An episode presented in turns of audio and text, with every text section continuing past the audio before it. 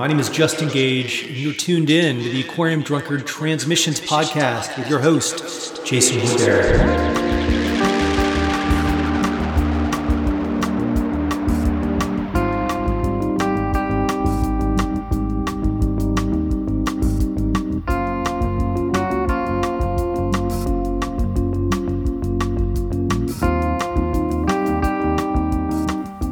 Welcome back. It's Aquarium Drunkard Transmissions, and today I am so pleased to welcome two fantastic guests to the show writer Alex Pappademas and artist Joan LeMay.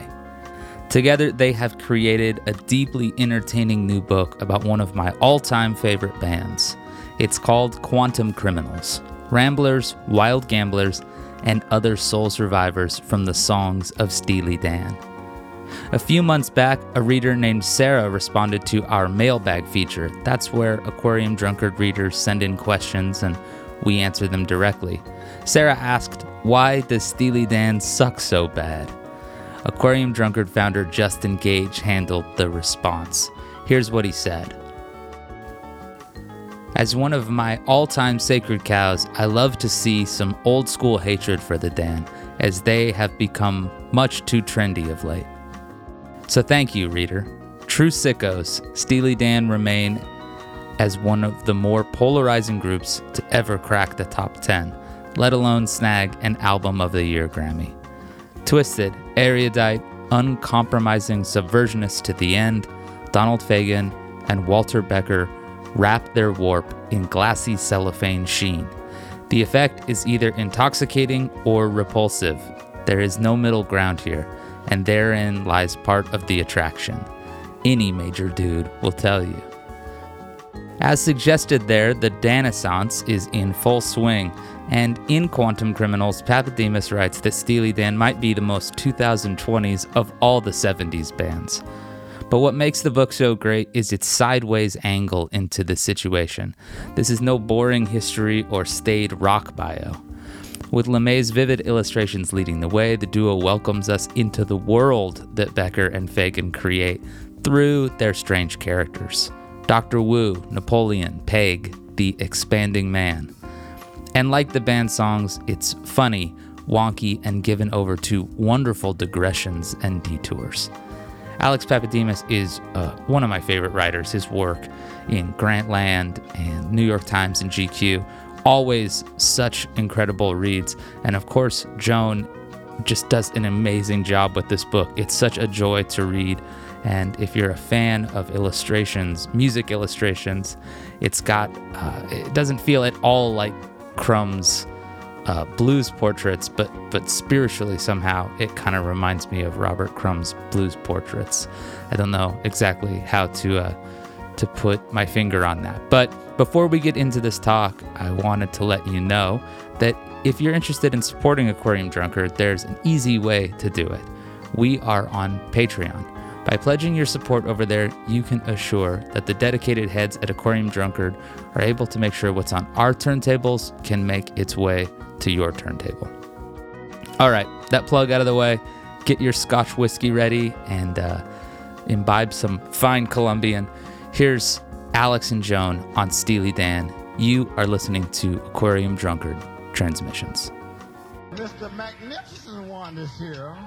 The beautiful one here. you little old pretty one here too. You know, whatever. Here is the magnificent one. The one and only one. Mr. Steely Dan and whatever.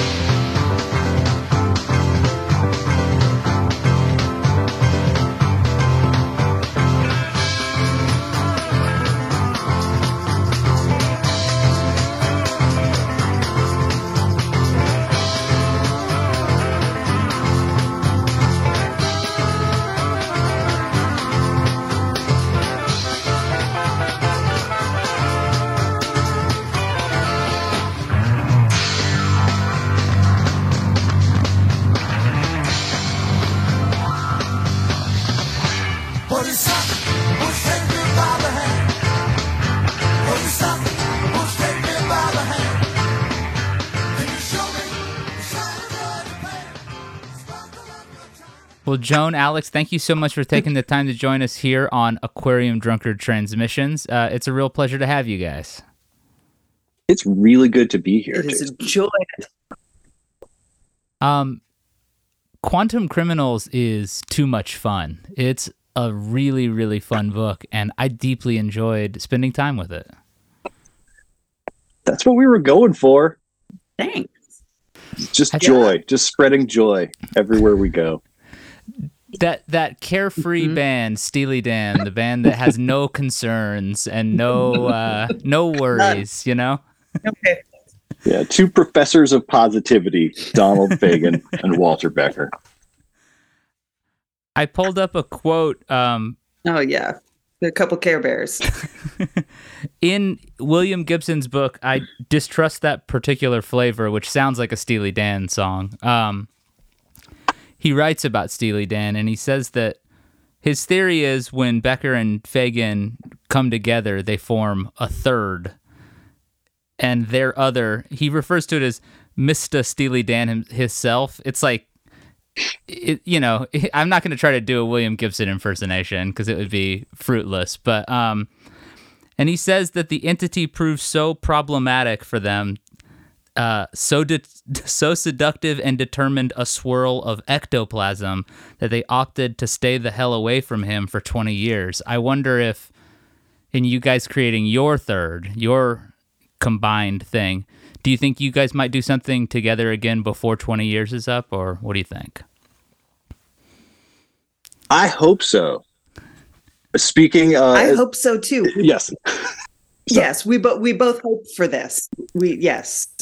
Yeah, It was a really natural. absolutely. it's a really natural combination like the the the images and the writing work together so so well um but i i mean how did this how did the two of you hook hook up how long have you known each other okay so we figured this out uh, it- i mean we've we've we've known each other in like in various uh past lives because i am a uh, former professional music critic who worked for rock magazines. And back when publicists used to call rock magazine editors on the phone which now would be a sort of an un Oh, I, on the, yeah.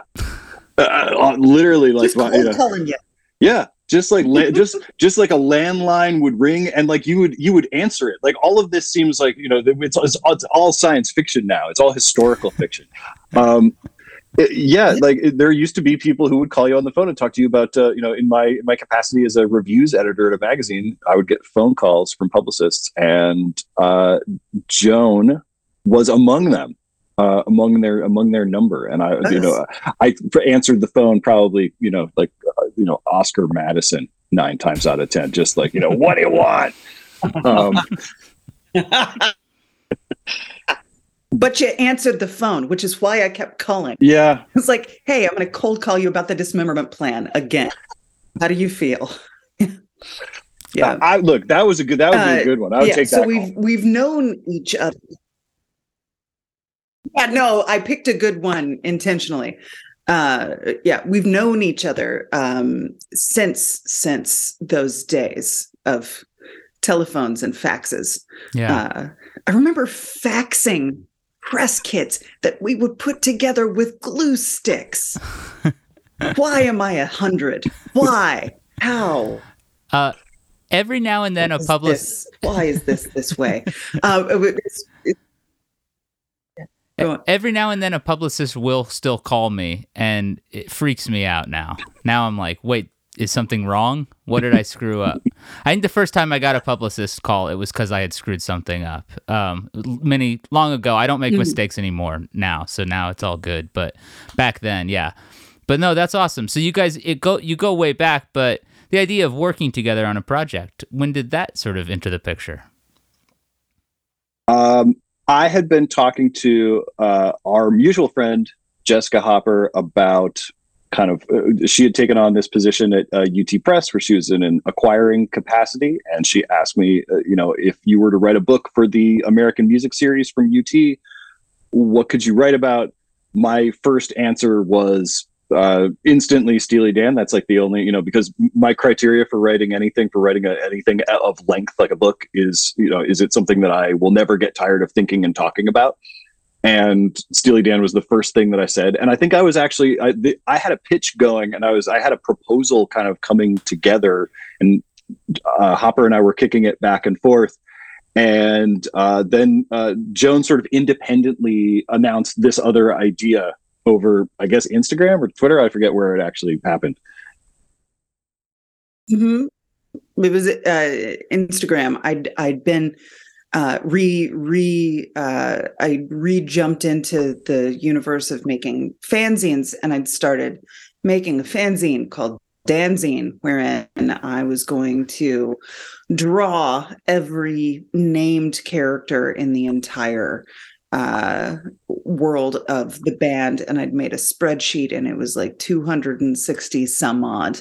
Uh i think i was also planning on on drawing and illustrating every time there was or was it every named character or was it also when there was a character where uh, it was i or me and i was then going to imagine what that i was. Anyway um and i i'd started i'd started doing this and um Hopper texted me and was like, Joni, that's not a fanzine, that's a book. And she um, put, put, put us put us together. And then we were like, oh, and um, and and thus and thus it began. Had you already started drawing stuff? Did you have stuff to like send over right away? I, I had a I had a the cover of my fanzine and a couple of sketches, but they but that it was it was just one of those um, things where you uh, you start a what's going to you know it's going to be a long creative project and you post something about it to keep yourself accountable. Um, at least that is something i do to and for myself sometimes like i'm doing this thing so that i'll do it. So i'd, I'd barely i'd barely done much That's that's aw- that's awesome, and that's a good. I'm glad you posted it because now this book, it's a look. That's it's a positive case for posting. We're a pro posting podcast now. yes Post away. Post cool Oh, yeah. stuff. I never Yeah. post about my creative projects because I, I don't want to be accountable most of the time, especially when you know the, the, the early kind of idea stage. I want I want to be able to back out, and I want no one to know about it except me uh, that I didn't do it, and I'll live with that. I don't, you know, that's it's enough. Um, but yeah, this is a giant fanzine, I guess. Uh, that we it's the, it's a very complicated uh, fanzine. I mean, the thing about it is though, it is it is fanzine in that it's just 100% doing its own thing. You guys are clearly I mean, you're focused and writing on Steely Dan, but Steely Dan as a topic allows you access to so many other things. And by sort of painting the the broad the you know positioning the band culturally and pop culturally the way you do in this book is really really great. And it's and it but it's got that like it's got the loving quality of a zine right? The obsessive kind of like um you know i guess music nerd is the word that people would use but i mean obviously it's a music nerd situation. I mean steely dan is sort of one of the bands that rewards that maybe more than than any other i mean i do you, you said that this is the first band that came to mind. Do you think there's any other band that you would want to go as wide ranging on as you did with Steely Dan? I- mean, I- think the thing about Steely Dan is I, I'm a music nerd, but I'm also kind of just a nerd for the past. And I feel like this was a really, they're a really good way into a bunch of other stories that have nothing to do with them. And so I kind of like the idea of like, how much can we see through the keyhole of Steely Dan? You know, so it was a chance. So I ended up writing about Owsley Stanley and I and about you know uh, G. Gordon Liddy a little bit and all, all of those things. And it was just it, it, it, the more I so the more I looked at it, the more it was like, oh, if you actually chase these references out and sort of see, you know, how they kind of then echo back into the story of, you know, two guys who, you know, two boomer guys who sort of had lived through the '60s and started a band in the '70s. Like it, it just it seemed to make more and more sense in the way that like a conspiracy seems to make more and more sense as you start putting the pieces of string on the, the around the thumbtacks. Uh, yeah. So I, it, who else I could do it on? I mean, I know the answer. I don't know if we're going to say it I hear in you. this Okay. conversation. No, I But think there's- we're probably not going to say it. But like there's a the, the thing i loved about it was that like there's not you know i mean i'm sitting in a room full of books and like half of these are music books and like i could pull out you know 10 great bob dylan books and 10 great beatles books and all of that. And i i feel like the part of the appeal of steely dan is that they're you know there's still i feel like the scholarship around them is still kind of in its infancy a little bit. Like there's not a million different takes on all of these songs in the world.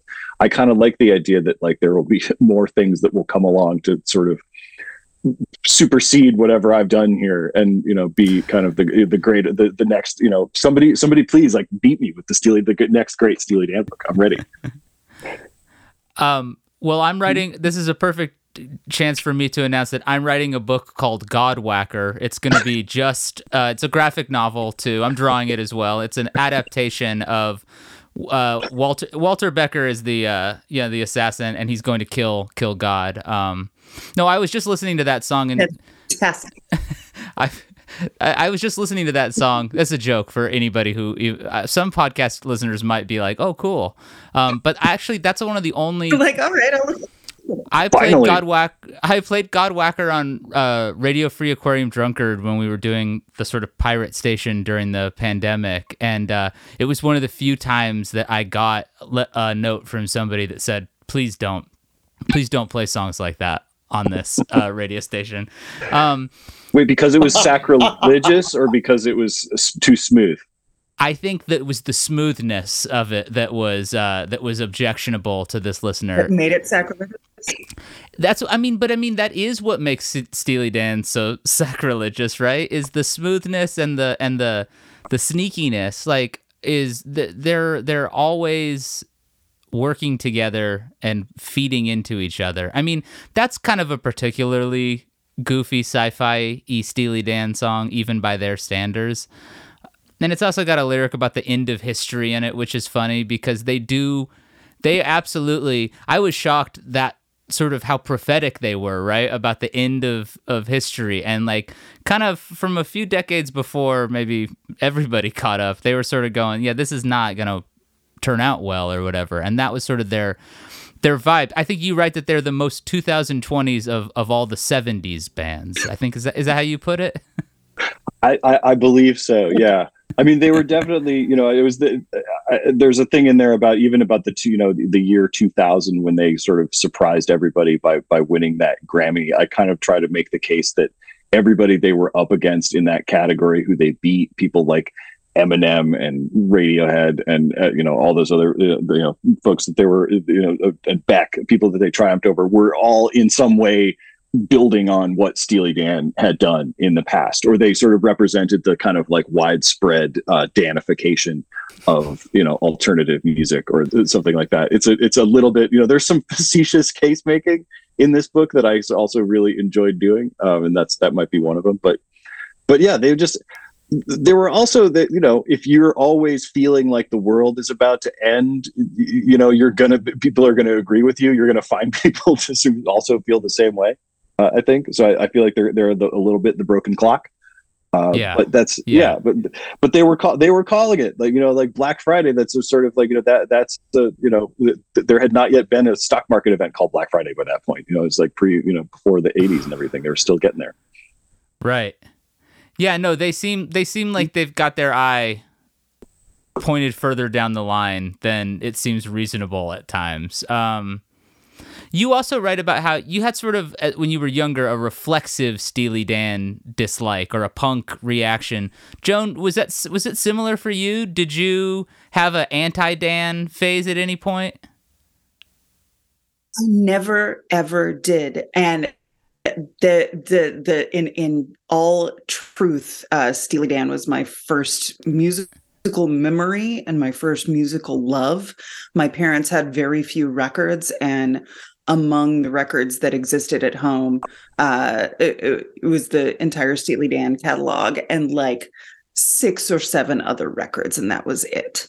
And uh, so my my very first musical memory is being being tall enough to be able to put "Can't Buy a Thrill" on the turntable, and they have been throughout my entire life. The you know it, the the what's your favorite band? That my answer has always been Steely Dan, which is not it's not a fair question to ask anybody who who gives any level of crap about music, but it's always been true. It's never wavered, and it's always been uh, you know, it's it, it when when you're you know a, a teen and you've got a Misfits back patch and you're listening to Pussy Whipped every day, and your answer is still Steely Dan. It's confusing, um, but but it but it makes it, it has always made sense to me that that is that that is what is true for me.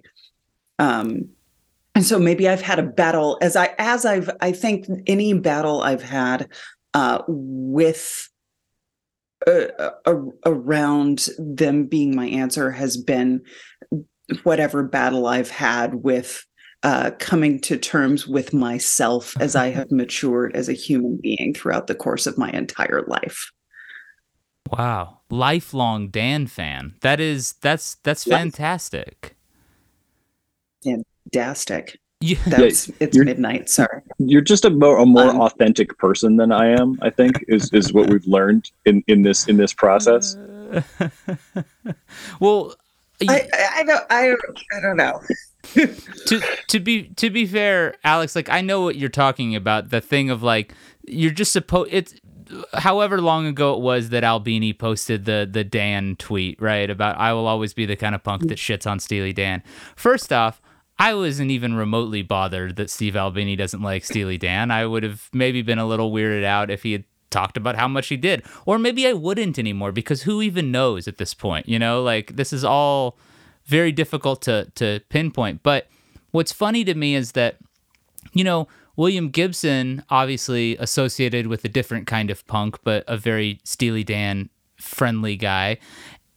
And I wonder if there is a kind of punk element to Steely Dan when you think of it more on a like ideological level, you know, than uh, than a musical one. But at the same time, you, you just had sort of it was it was the sort of Muzak accusation, right? That you had sort of hung your hat on. Is that would that be fair to say?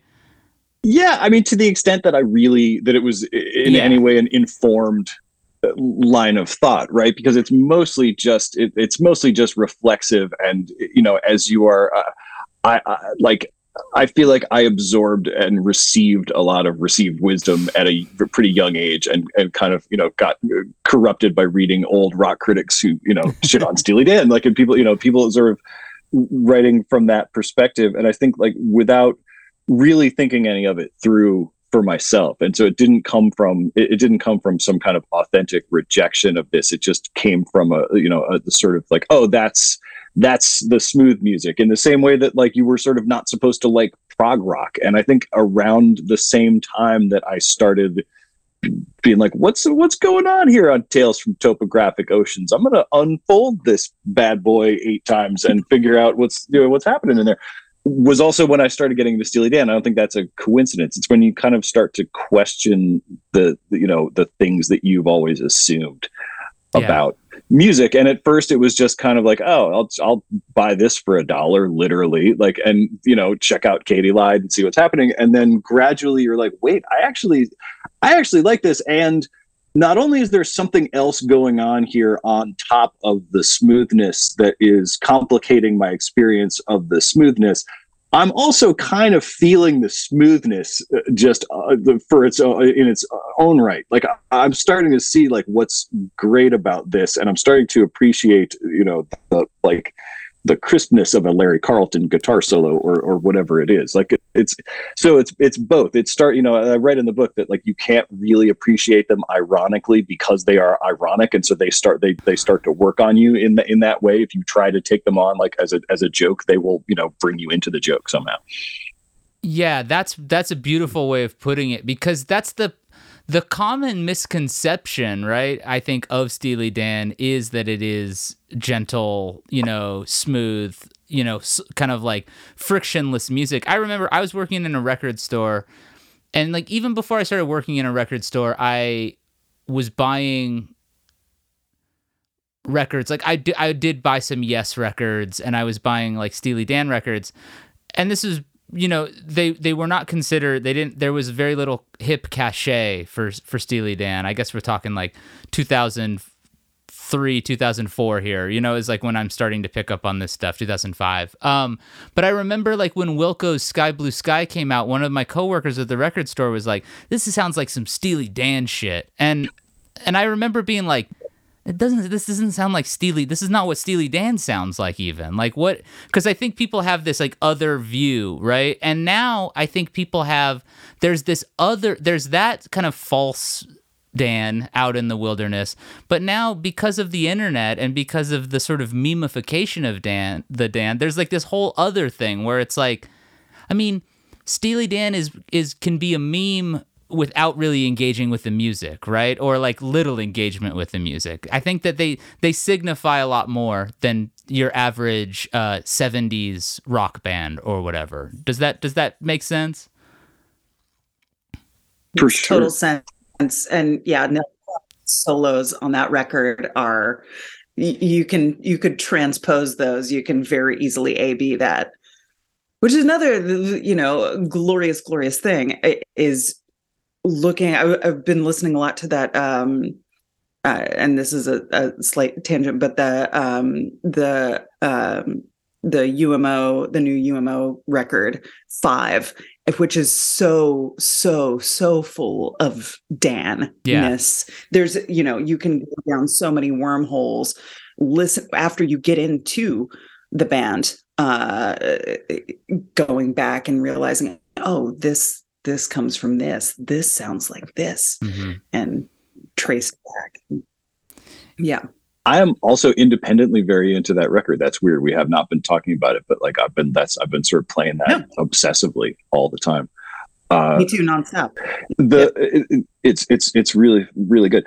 Uh, the yeah the weird thing about it you know because i've also like we're, we're doing a lot of promo for this and some of that involves you know uh, some some like uh, you know playlist making kind of stuff. And i i've been trying to work on this you know things that sound like steely dan playlist you know things that are either influenced by or you know just sort of like something kind of directly connected to and it's hard because there's not you know you can go into the the paradox of of Steely Dan is that you they, they are without them there is no yacht rock. It Mhm. feels like it doesn't happen in the same way. And yet there's so little in common when you really get down to it. Like there's it's it's such a circumstantial thing. Like what what like Fred Armisen and uh, John Mulaney are making fun of in you know the the Blue Jean Committee uh, you know Yeah. is it has nothing to do with the Dan and yet everything to do with them which is really sort of sort of fascinating so yeah like the memed version is it's it's several generations removed from what's actually going on on these records like it's not a it's it, it- you know because i think it's just because you can't you can't imitate what they're doing because a it's so complicated and it's b it's played by just hitters who are better than you at music. Like and so it's really difficult. Like I, there's a there's a Mayor Hawthorne record where like it, Mayor Hawthorne and Pharrell kind of get there because like those two guys maybe combined like you know can can get somewhere that sort of feels like a you know a, a- on a you know superficial level like a, a Dan level of complexity like you know can strive for Right. that and achieve it.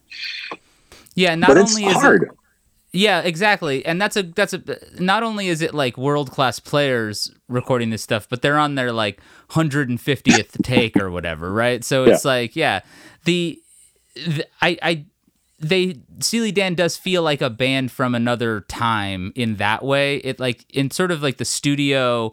I know that like occasionally records still come out that sound as expensive as Steely Dan records, but they're few and far between. You know what I mean? Like I feel like maybe maybe when Random Access Memories by Daft Punk came out, I remember listening to it and being like, ah, the songwriting's not always here for me, but damn, it sounds like you know, it sounds huge, and that's like, or huge is not always the word, but it sounds expensive. That's just how I'll put it. And Steely Dan records always sound like that to me.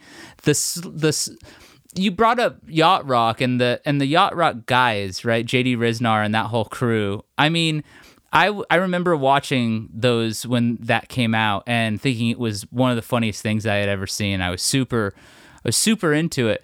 But then on their own podcast, you know, where they further unpacked it and created hundreds more fake genre names, um, they struggled immediately with like Steely Dan almost not really even being yacht rock. So what do you do, you know? But the connection is there. I thought the chapter on the Eagles was good because it also spoke a little bit to that. That's not what these guys were. They didn't see themselves as as that. But there's very few parallels, you know, that you can draw directly to Steely Dan. So, yeah. No, I mean, I think any major dude sounds like a yacht rock parody before most of Yeah. the yacht most of what we think of as yacht rock existed like it was almost like they had already kind of ironized it and like yacht rock is the unironic version of it where some guy was like yeah i really am sad on a houseboat and Yeah. looking out at the sunset like that's how i feel it's what it's like it's You know, I've seen Steely Dan live only twice. Joan, I mean, as a lifelong fan, have you seen them many times? I wish I could say that I had, but I have not. Uh, I have seen them thrice. Okay, good. and that's that's Ha- so ha- that's that's something. No, it's really it's really good. How, how about you, Alex? Have you seen them live a lot? They've toured a lot over the last. I mean, obviously Walter's passed away and Donald's still touring in his you know stead, but they they toured a lot in that last decade. Yeah, I only saw them with Walter once. Um, I saw them do. I think I saw them do all of Asia, which is a short Oh, show cool. um, at the Beacon um, in in New York, uh, and then uh, or I, I want to say I forget now if it was Asia or Royal Scam because then they play a bunch of hits to kind of pack it up so that it's a full because that's a short album, so like they play a bunch of stuff at the end to kind of pack it out. And then I've seen the sort of the contemporary version, like Donald and like uh, again like a bunch of you know super hot players like half his age uh, you know just sort of still out there. And in a way that's almost that was almost better because like the steely dan experience is not it's not the the the exact right people. It's whoever can play it the best. And so i think in a way it was sort of like i i felt guilty liking it more but because you know god rest uh, walter becker but like it was kind of like oh this is actually it might be stronger. This might be a better show Uh, yeah, but but yeah, I think it's cool that it's it you know it's like the it's the the sh- the, the ship of Theseus. Like if they can keep replacing you know anybody, and like I mean, Walter said he would be happy if he didn't play on his own record, uh, you know, while while he was alive. That's sort of the principle of Steely Dan. That's which is sort of what's great about them. Yeah. Walt I mean Walter is always looking to sort of vanish in various ways. You know, it's like a it's a very common theme that runs throughout. You know, I so I saw him once with my dad. Both times I saw him, it was it was Donald and and Walter. Saw him with my dad because of course you see Steely Dan with your dad or whatever. Um, and then I saw him with my wife Becky. We saw him at the the Hollywood Bowl with Elvis Costello, and I remember thinking, what a weird bill, right? Like what a weird pairing. And then when the show started, I was like, it totally works. It makes sense. You know, like they're th- these. Costello isn't the same kind of musician as them in terms of like his dexterity, but he's a pretty good mimic of, you know, various song styles and he's able to slip into these different, you know, guises and lyrically kind of interested in similar ish, you know, territory, although maybe not quite as wandering as Steely Dan. But I bring that up only to say that like the the band when I saw them both times, I got the sense of like this was a a legacy act, right? Sort of like in its uh we're just gonna play these these songs kind of thing. Like it had been already a long time since there had been any new Steely Dan music, and they were pretty pretty clear about it with everything must go that this is just kind of like the the end of like new Steely Dan music. But I got the sense that they really loved being on stage too, which is a really interesting thing because they don't have to be out there, but they are. And so I just wonder, you know, it's easy to think about them in the studio laboring over this stuff and view it as like purely a perfectionist, like crazed state or whatever. But I just wonder if you guys could talk about what you think. I mean, do you get the sense that they're having a lot of fun playing music as Steely Dan most of the time as well? I just I feel like Donald's stage banter would suggest it. At least what I saw him, I like, but I think there's something Yeah. about.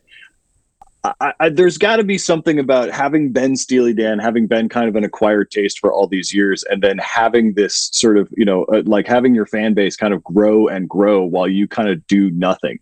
That must be sort of amazing. That like now it's like a thing where it's like, you know, like to, to be in a room where ha- like he somebody half the room is like sings is there gas in the car? And then the other half of the room sings yes there's gas in the car. Like that that's a Yeah. thing that people do now at shows you know that there's all these traditions and everything. And like i think he's sort of i think donald is tickled by it that's my that's the sense that i get it's like in this i was watching him you know do like it was i think it was an all request show it was one of those ones where so Oh, wow. everybody's stoked to hear all these songs. I'm like writing down like you know the second arrangement and like songs they're never going to play and everything, and didn't I didn't hear them. But there's one moment I don't even remember what song it was, but he was like. Here's another one from Katy Lied. Hope you like it. like as if as if anybody's gonna be like, nah, I'm not into that one. Like it's real, Yeah. you know, they just get up there, the like the most obscure thing they play or the latest one of speed, and like it's just they're just doing doing the hits, and it's it's got to be like eh, you know the equivalent of being Duke Ellington or something, and just kind of going out there. Not that Duke Ellington wasn't constantly inventing, but you know what I'm saying, like going out there with the Steely Dan Orchestra and playing with the you know the, the you know the hits for an eager crowd, just because they had so many years of just you know their live experience in the 70s was so you know such a miserable time for them. And i think like you know just that the fact that like stage monitors have gotten so much better since that time i think that's a big part of it that they're and, and the reproduction in general they could never get what they wanted you know on stage. And that was the ostensible reason for not wanting to be out there on tour. Yeah, and i also wonder just psychologically in terms of you know thinking about the the the proficiency level of everybody involved in that entire show.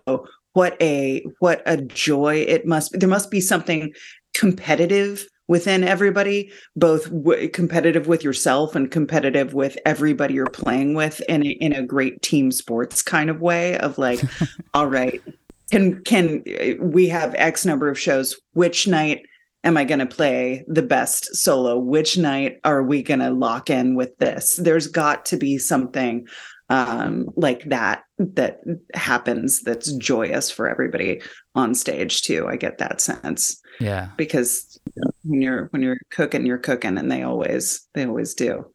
But, Yeah, which no is not what. to say that those like because those early shows, and I think like there's one of them that was I discovered through Aquarium Drunkard for the first time. Like there's that Hmm. London amazing like London show like towards the kind of towards the end of the run, but once they were like about it's like 73 or something, where they're just on fire. Like that's the the weird part is that you would think oh they could only do it in the, they had to go retreat into the studio because they couldn't do it live and they could there the limitations of the band that they were working with like kept them from realizing their goals and all of Yeah. this and it that it's like george lucas like sort of like i have to you know the special effects aren't good enough i can't do what i want to do with the technology that's available but then you listen to it and it's fucking fire. It's so good. Like that's the that, like it's yeah. And think you know thinking about thinking about them and elvis costello it's like it's like there there i always maintain that there was no there was no more shit hot band in the history of the universe than the attractions c- circa you know 70 74 76 whatever. Um and it's the the same the same kind of like cocaine level of insanity with the the what, what shows the the famous bodhisattva The Bodhisattva is what I was going to bring up with the with the incredible introduction, and Yeah. then they just go out and it it it doesn't even. I think you even said in the book like they they never r- really sounded like this before that, and they haven't really ever tried to sound like that again. It's it's an insane. It's a kind of unhinged version of Steely Dan that is not what most people would have in mind, and yet it's still so tight, you know. So it's like, I don't know, yeah, kind of master but yeah, that's what that's the note they go out on. Basically, they don't really. That's the kind of the end of live for a long time, at least. Yeah, and I think they were, you know, like they've talked about, you know, I think the culture of the of the touring rock band of the '70s was maybe not for them. Like, not that those guys didn't, you know, especially Walter, like, is, you know, on record as having partied, but like, there's, you know, I think they the band would go out and kind of have a you know wild night in whatever town they were in, and Donald and Walter and Gary Katz would play get stoned and play Scrabble or Right. whatever. Like you know, like like that was the you know that that was the thing that they were into. So I think there's also just a cultural thing that they were not you know back then like the golden god rock dude thing was not so much uh, for them. But yeah, it's fascinating to think about like, oh, if they'd stuck with it, like what we would what we would have, like a world where they became the Grateful Dead, and we were like, oh yeah, there's a really good the '76 Bodhisattva from you know Yeah. Medford, Oregon, or whatever it is. Like that's the that's the one because I got into that a little bit with the you know the Bodhisattvas from that all the bootlegs, kind of compare it all.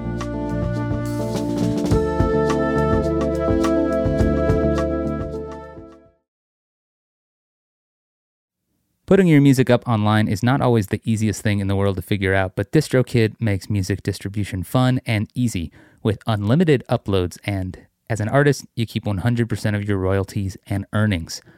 A million plus artists rely on DistroKid to get their music into Spotify, Apple Music, YouTube, TikTok, Tidal, Instagram, all the major streaming services. You can use it to edit your lyrics and your song credits. So important in the internet age to let people know the kind of people you're collaborating with. And uh, DistroKid makes that easy. You can also see all your stats from the streamers and, of course, add a credit card to purchase album extras.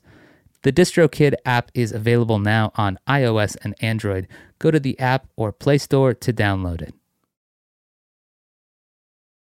I, well, I'm glad you brought the Dead up because they're another band that is really they come they they show up often enough in the book, and there is of course the as you've already mentioned Owsley, you know the sort of direct reference, the direct connection with Kid Charlemagne, but you refer to the uh, well maybe it's is it was it Christgau who called them the Grateful Dead of bad vibes?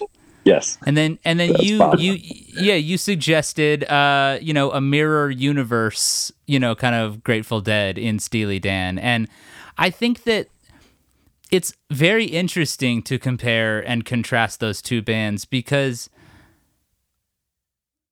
both have had this kind of surprising renaissance. I mean, I guess the dead never went away, but I feel like again, there's more people getting into the dead now than there have been at any point since the dead were an active concern is maybe the way to put it. And I guess that's because Dead and Co is an active concern, so there's that. But still, when you compare it and contrast Steely Dan and the Grateful Dead, I think it, I think it's pretty interesting, and I'd love to hear some more of your thoughts on that. Like, when did you guys start thinking about those connections? I mean, I, I think it was one of the things that happened was that they both there was a period I think where you know the, the, if you were a really sort of doctrinaire punk or if you were taking your marching orders from uh, you know a certain kind of like rigorous uh, you know sort of uh, punk ideology you were supposed to hate both of those bands.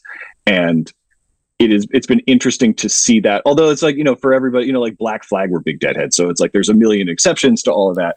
And you know i think that was another thing that took me a while to kind of get around to and you know come to appreciate. And i think it was also growing up in san francisco you either were going to love them or you're going to reflexively hate them and i kind of fell into the reflexive hate camp but yeah i think there was sort of like the, you know but the the dan revival has- came sort of like on the heels of the dead revival i feel like and i feel like it was like you know that there's the, the dead had the you know like dead culture had like online ceramics t-shirts and Steely the Steely Dan revival uh, has our our, our friend uh, you know Gordon uh, from Yep. Double Wonderful um, who makes these amazing sort of memeified Dan shirts.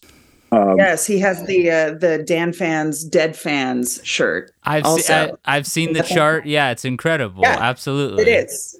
It's very very funny. Yeah. yeah it's all it's all gateway drugs i mean uh, the thing that i'm really trying to take control of as we put this book out and as we have a platform in the media is uh you know i'm i'm trying to make nrbq happen next uh for in this in that same way i want all of the hipsters to really be just all over like you know live at yankee stadium and and things like that and trading kind of nrbq memes things like It's- that Uh, it's it's ready to happen i feel like I gotta say, I think it's inevitable, and I'm I'm ready to sign up. I'll start a bootleg T-shirt company tomorrow. Um, NRTs cues. I don't know. I I have to workshop it, but um, yeah it's hard because we don't there's not there's not like the danaissance just kind of s- sort of rolls off the tongue and there's nothing really it's like the nrb curiosity you know it's i don't i don't know exactly I, i've been i've been working on it too it's i've been trying to tweet i've been m- m- like workshopping the tweet for months like how it's gonna land At a Yeah. whiteboard.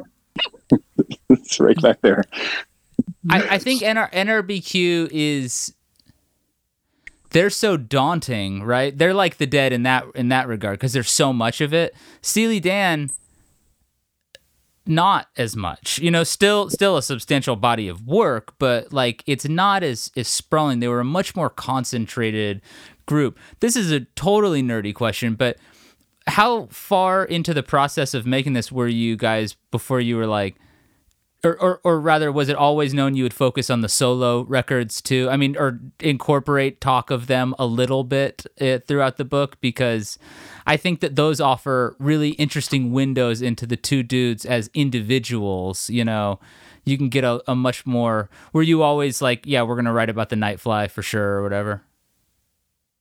I mean, I didn't, Joan. You, it was your idea to go.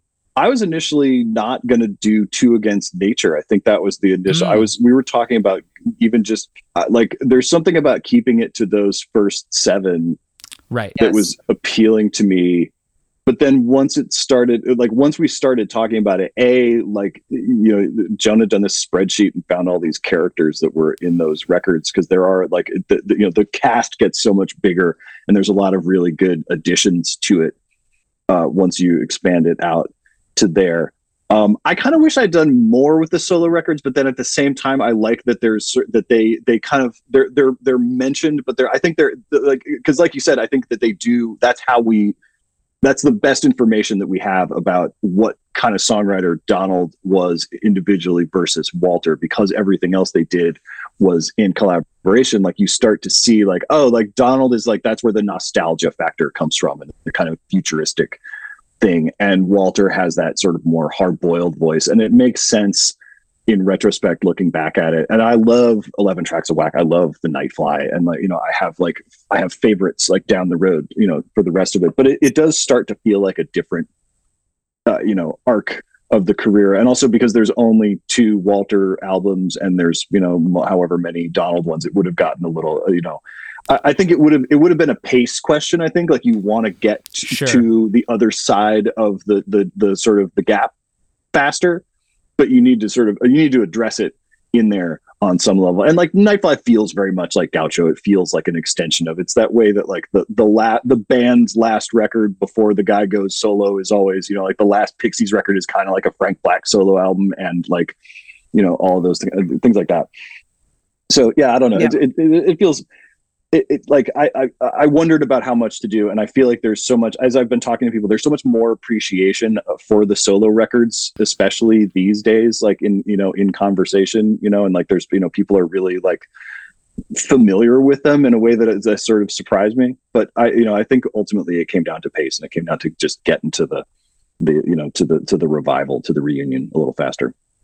Yeah, and we just had to have parameters. I mean, there there was Oh, there were yeah. so many there were so many characters we could have um, chosen and gone through in in the in the sort of core canon, um, but we we just had we had to narrow it down. We had to make a um, as as not concise necessarily, but as tight a framework as we could to make it not um, biblical in in, in proportion uh because because we could have we could i mean you you can you can keep going and going and going and going um so yeah Well, yeah, I, I, feel mean, like maybe we should have done Godwhacker though. We should have really gotten more into that. Like I really, I kind of, i remember i mean it, we thought about it but i don't know i don't know i don't remember why i don't remember why uh why we didn't I'm not I- gonna I- lie. I went to the thesaurus and checked for that first. That was my first thing,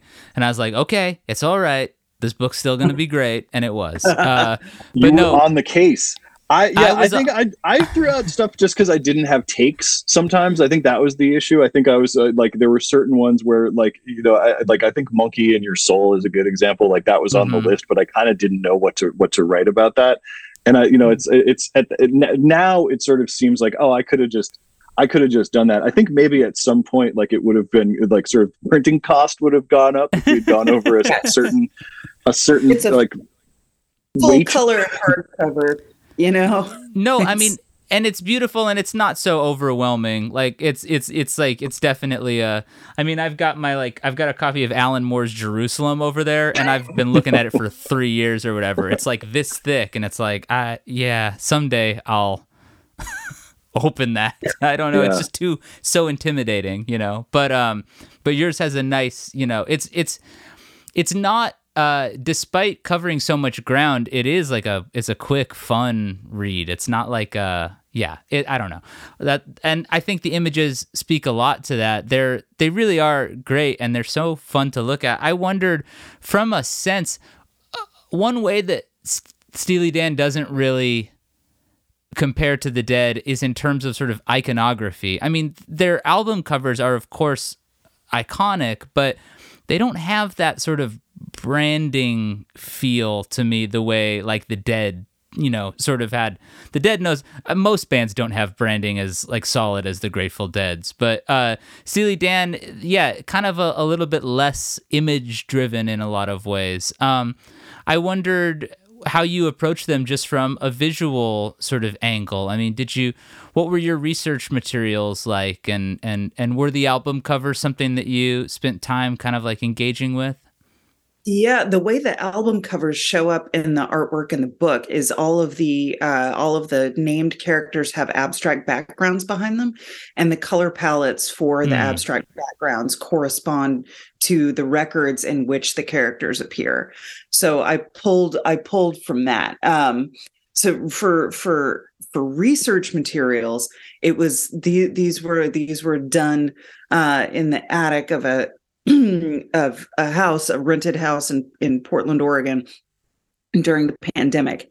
And um and so I didn't have I would normally uh enlist friends and people to pose and I and take photos and do uh, but I didn't have access to the outside world and I was going insane for a million reasons um I had a, I had a folder on my computer called Dan Casting Gallery and I filled it with found images.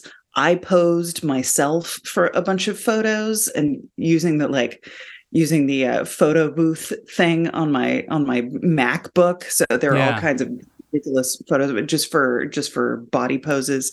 Um, and I looked a lot at uh, 70s and 80s sewing um, catalogs and fashion catalogs and advertisements um, to to to just sort of populate this casting gallery. And then when we the the the way that we went about it, um, we had the spreadsheet, and Alex and I both settled on who we thought we were going to focus on based on both who I was really excited to paint, what I was really excited to paint, and who and what Alex was really excited to write about. And when those things clicked, we were like, okay, definitely we're doing this. Definitely we're doing this. Maybe Alex has something on this, and maybe and maybe I can think up whatever.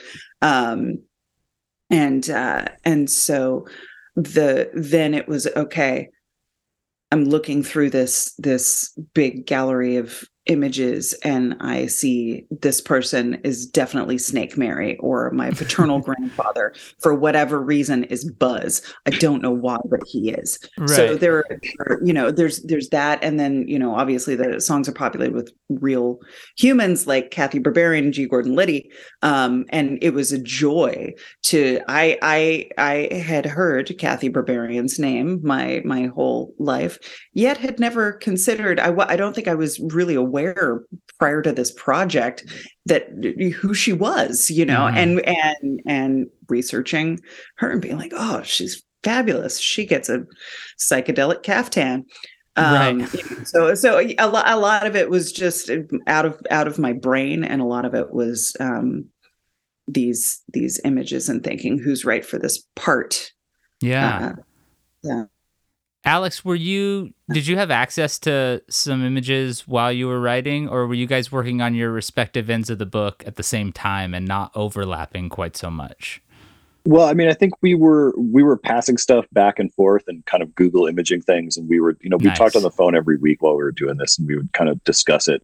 Uh, but you know, usually, like I think in every case, whatever I image I had in my mind, whatever I got back, whatever I was seeing from Joan was better or different. Like that was not, you know, like not or different. It was better and different than what I would have, you know, conceived of. So I, it was it was almost like uh, you know I. I would throw out pretty basic things here and there, and then it would kind of come to life. And so then once I started seeing the work come in because Joan was working faster than me, uh, that was that then sort of influenced, I think, the way that I wrote about it, and I think maybe the you know the the, the tone almost in a way that I can't fully like quantify. Um, Yeah. how that how that happened, but I, I do think you know I. I, I love the way it came out. Uh, you know, just it was I, I sort of my uh, you know my instinct uh, was you know was right because the the you know the work of Joan's that I had seen the most of was portraits, Mhm. um, and I kind of love the idea of just you know that this isn't just you know because there's a you know you could have just illustrated it, but there's something about like these people look like they are in many cases like sitting for their official you know for an official portrait and like they are kind of making the case for themselves, and I think like that really you know because i didn't you know i don't do a whole lot of like astral projecting into the personality of these characters in in this book and i kind of like that the the art kind of does that and Yeah. sort of leaves me to you know to do what i'm better at which is you know thinking about these weird connections and kind of you know bringing all of that out you know so so i i, I really dug it i mean like there were there were some sort of gleeful periods where we're like have you have you seen this picture of jeff porcaro's hair and you know, Yes. stuff like that. There was a lot of once we Uh-huh. got into like the side men, um, and we're kind of Oh, looking yeah, at what those men. you know, which are some of my favorite illustrations in, in the book. Just like these these marvelous hairy beasts, um, Oh. you know, Yeah. who backed up Steely Dan over the years. Talk Yeah, about I hair. remember. So much hair Yeah. overall, you know, and Yes. just like and and cool, you know, overalls, various stuff. Yeah, it's like these guys all look, you know. Yeah, that with that photo that's in the count in Countdown to Ecstasy. I can't remember if it's on the back or if it's in the insert. It's where the they're all back. sit- Yeah, they're all sitting the on like the console- mixing Mhm. desk. Yeah. They mm-hmm. look they look so cool. Steely Dan almost looks like they could beat you up in that photo. I mean, maybe they could.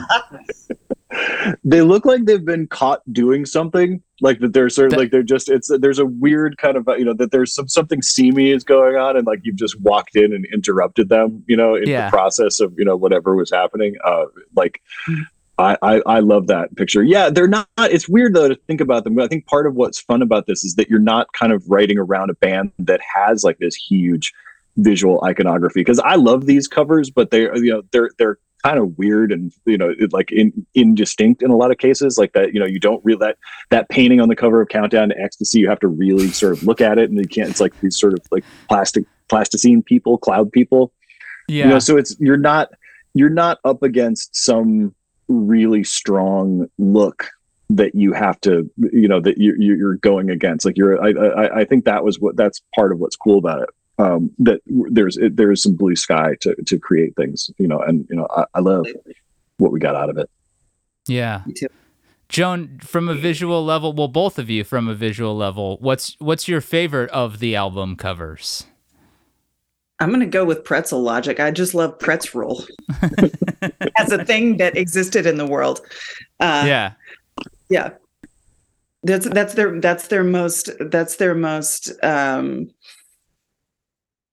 you know I feel like that's the cover that gives you uh the most moment and Yeah. it's, it's New York and it's um it's it's almost kind of like a it could be a, a Zeppelin cover or something, you know, and Asia also uh for sure. But pretzel logic is my that's my pick. How about yours, Yeah. Alex? What's I what's mean- number one? number one i'm just just i, I might have said asia uh, you know if, if joan hadn't but i, I am going to go with the you know with with countdown to ecstasy for that for for the partly because it's like you know, there's that whole story about how it was originally there were only three figures, and then the record company was like, "We need another two guys. You got to pay Yes. another two guys Yes. in there." Yes. People are going to be confused. You're going to Yeah. confuse the audience. Uh, I, I, I like that, and it's so it's so indistinct. I mean, that's my that's my favorite one. It's the lowest selling one. It's but I think it's the coolest one. It's the one where they seem the most like a like an indie rock band. You know, it has Yeah. that whole it has that feeling. It's the most like if I'm you know if anyone's listening to this who's you know not familiar with this catalog, and I think if you're an aquarium drunkard type of person, but you don't know these records, I would start with Countdown, which has Yeah. so many strange things going on in there. And there's you know king of the world that i i, I that sounds like dots and loops. Like it's really like i i th- that that i think is you know the the, the the funnest one for a you know certain type of person you know Yeah, absolutely. I think I would pick Aja probably, but the Nightfly is a really evocative cover too. That's a great album cover. I love love how personal that one is, and I know it doesn't count as a Steely Dan record, but still. And also the 11 tracks of Whack cover is now that I mention it, just a blurry photo of Walter. Um, that's a really that's really something.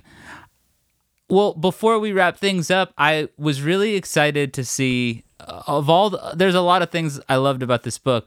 I really love that you guys have an Aimee Mann quote on the back because when the whole Aimee Steely Dan tour thing was going to happen, I was like, this rules. This is the best combination. The two literate, you know, entities that are going to be so awesome together. And then I was really bummed with all like the back and forth, but like seeing seeing her blurb on this, I was really psyched because I felt like there was some weird justice served in some strange way. She got to she got a word on on I mean she already had a lot of words on Steely Dan, but you know what I mean. Yeah, and she and she and Don are at peace. They've Yeah. they've corresponded. Everything's good. Aimee's a Aimee's a buddy of mine, and um, so we were really really glad that she uh, that she got to uh, that she that she agreed to to to blurb it. Yeah. Um, yeah, she's so brilliant in every single way. She's working. Speaking of uh, artists, too, she's working on a, a graphic memoir right now. I don't know if if uh, everybody knows that, but and We, did we uh, just get a scoop on Aquarium Drunkard Transmissions? no, no. She talked. No, she Oh, talks about already- it um, on on on Instagram. Okay. Um, and and um, yeah, and posts. Uh, she makes comics, and we, I got I saw her last time I was in New York. Actually, she was in town, and we made a comp. We she was like, "Do you want to do a comic jam?" I was like, "Yes, I do." And we sat down. and We made a comic together that it needs to be. I think she's going to ink it and put it on the internet at some point. But well, um, that's awesome. Yeah, that's that's that's fantastic. And like I said, the book was great, and it was so much fun getting a chance to talk with the two of you about it. Um, it's clear that it's a, a a work of love and um, and a work of scholarship and a work of cultural history. So it's it's it's everything you want in a music book, and uh, I really enjoyed spending time with it, and I really enjoyed getting the chance to talk with the two of you. Thank you for doing it. so nice to thank be you here so much for having us. Thanks for being with us once again. I'm Jason P. Woodbury. I write, host, and produce the show. Transmissions is edited by Andrew Horton. Our music comes from Frank Maston, drawn from his discography of gorgeous library music. You can find more of it by visiting maston.bandcamp.com. Aquarium Drunkard Transmissions is executive produced by Justin Gage, Aquarium Drunkard's founder. Don't miss his radio program, The Aquarium Drunkard Show, on Sirius XMU Channel 35, 7 p.m. Pacific Time every Wednesday. Transmissions is part of the Talkhouse Podcast Network. You can visit the Talkhouse for more fascinating reads, interviews, and podcasts. Quantum Criminals is available wherever you get books. I recommend you try to find a uh, independent bookstore to grab a copy.